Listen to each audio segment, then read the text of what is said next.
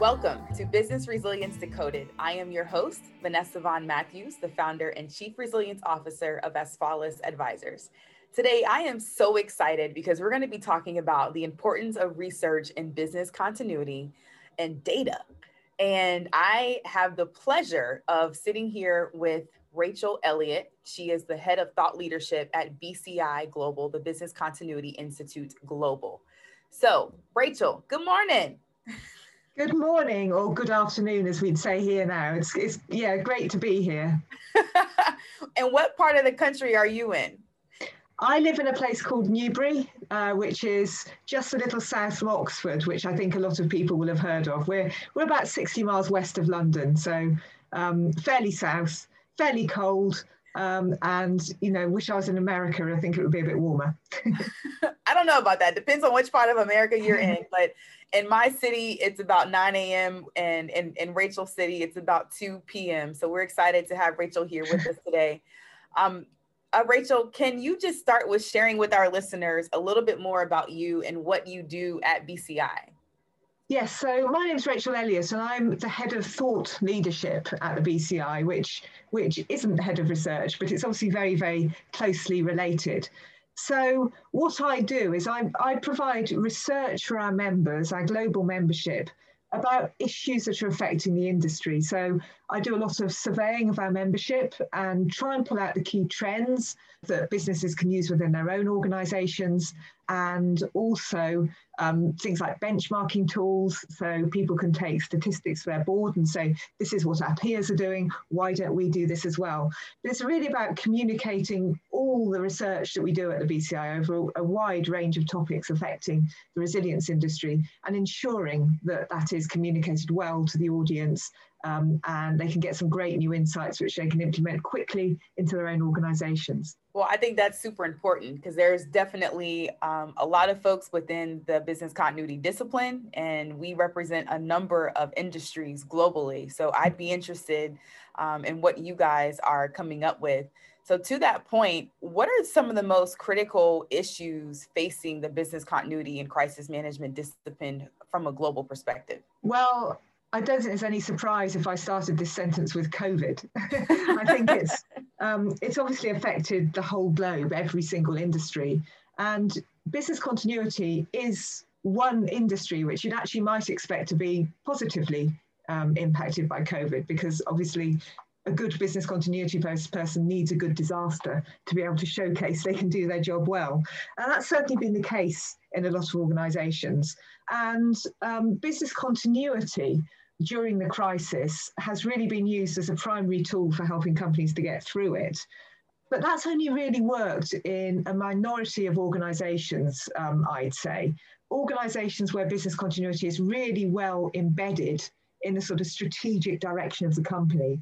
And those business continuity professionals have really been able to um, act on the new strategic direction, making sure the new strategic direction the companies had to take very quickly during COVID, um, it has got business continuity cover behind it. But unfortunately, what we see in a lot of organizations now is business continuity professionals sit um, in their own place within an organization and do a really, really good job ensuring that their organization has all the plans ready for COVID.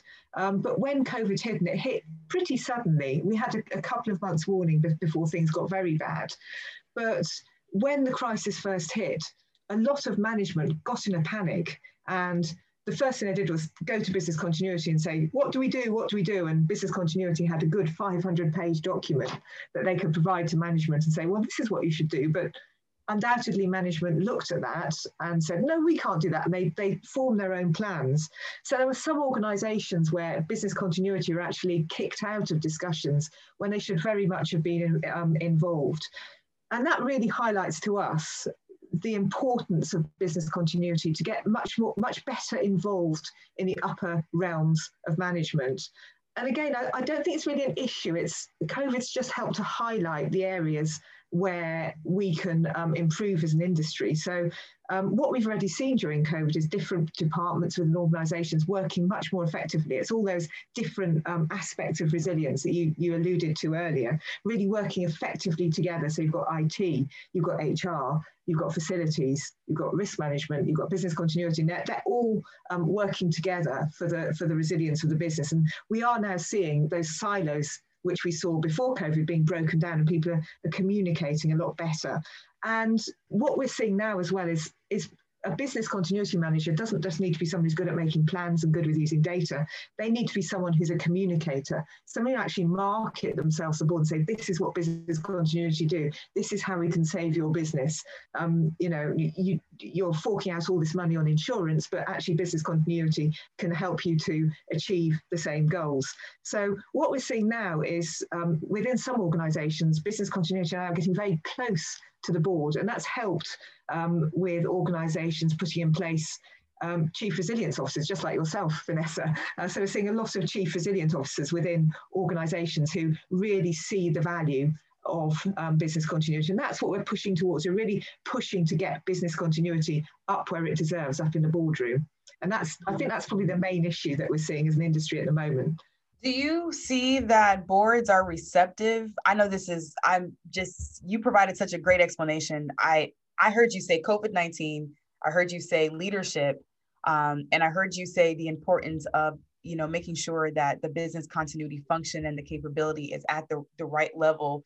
Are you also seeing that boards or corporate directors are are also asking for that type of skill set on the board as well? What we're seeing now, and I think we're seeing it in two ways. So we do a lot of surveying of our members just to get, you know, a, a, a, current view of the industry about various topics, and we track what position those people come from within their organisations. And when I first joined the BCI um, around two years ago now, we were getting about 3% of survey respondents being board members, being of that executive management level. But what we've seen recently in services, that's now going up. It's going up pretty much every survey we do. So we often get 10 to 15% of actual board level people answering our survey. So that in itself suggests that they've got, there is an elevated interest. Um, and also, I think where BC has done well and where it's really proved itself and they've helped to save the business, particularly over this period, boards have become much more receptive to it. And certainly business continuity professionals are telling us now that the board are coming to them, their board are coming to them and asking for advice.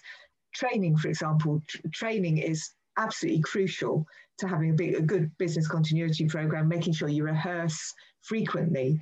And normally, what um, our members would tell us would be um, boards wouldn't be very keen to release staff for a whole day to do some kind of um, scenario rehearsal. But now it's the other way around, and actually boards are coming to business continuity and say we need to rehearse this, we need to do this, we need to do that. So I think it's really elevated the position, and it's just how do we keep it that way? How do we ensure that business continuity and the whole resilience industry maintains that high position that it's got within organisations. And how do we do it? We can't have a, a COVID like disaster every year. We wouldn't want that.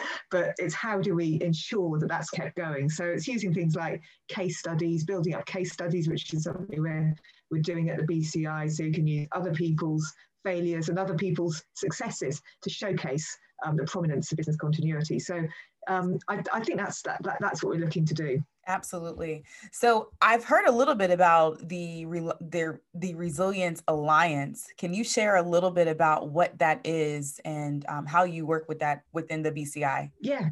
Yeah, so the Resilience Alliance has been very recently launched. It was due to have quite a major launch back in March this year, but um, with COVID happening, that was delayed slightly. But this, um, the idea behind the Resilience Alliance is we are working towards resilience. And as you rightly pointed out, there's various dis- different aspects to that resilience.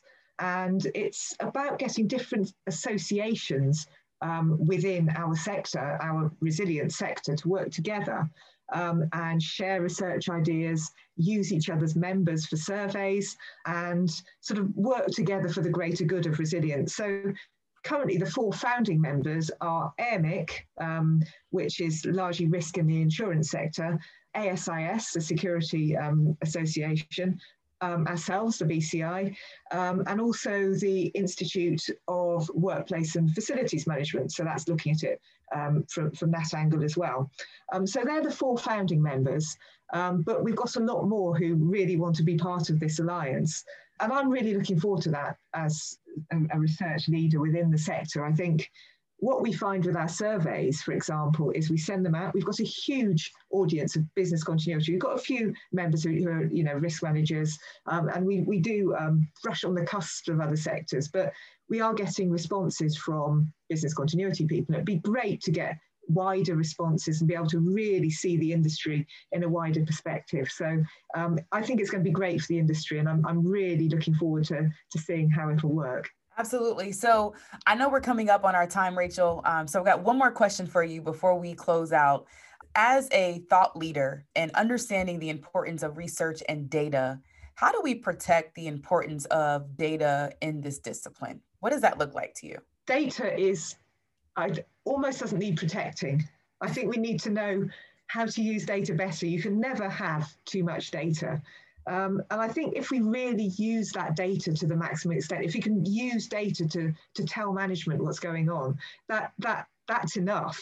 Um, but what we're seeing now, that business continuity departments are collating millions and millions of lines of data. So information on near misses, for example, organisations only used to report on near misses if they were quite big near misses, but now near misses happen every day. And um, multiple times a day for, for, for, multinational companies. And what if I, what one, one of our um, uh, corporate partners, they have well over a million near misses every year. And now they can record all that, and that could be data mined and used really, really effectively.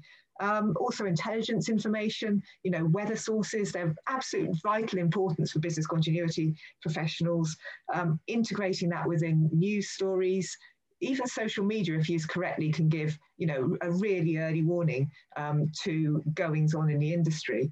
And if that's mined correctly, the, the, the level of information you can provide to management is supreme.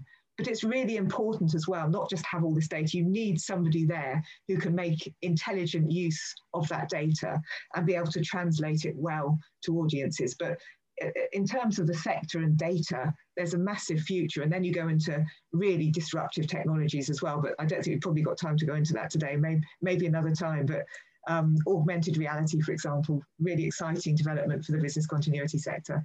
Well, look, podcasters and listeners, um, Rachel has provided a lot of insight, a lot of information that I think for those of you who are within our discipline, you can definitely find some value on. Um, Rachel, what's the website for BCI? The website is www.thebci.org. Um, and there's a great section on there called Knowledge Base. Um, and you can go in there and find all the reports that we've published, or and you'll find my contact details on there as well anyone who needs help with research is very, very welcome to contact me. Awesome. Well, there you have it. Thanks for tuning in to Business Resilience Decoded with the Disaster Recovery Journal and Asfalis Advisors. Subscribe, share, download, and look out for future episodes.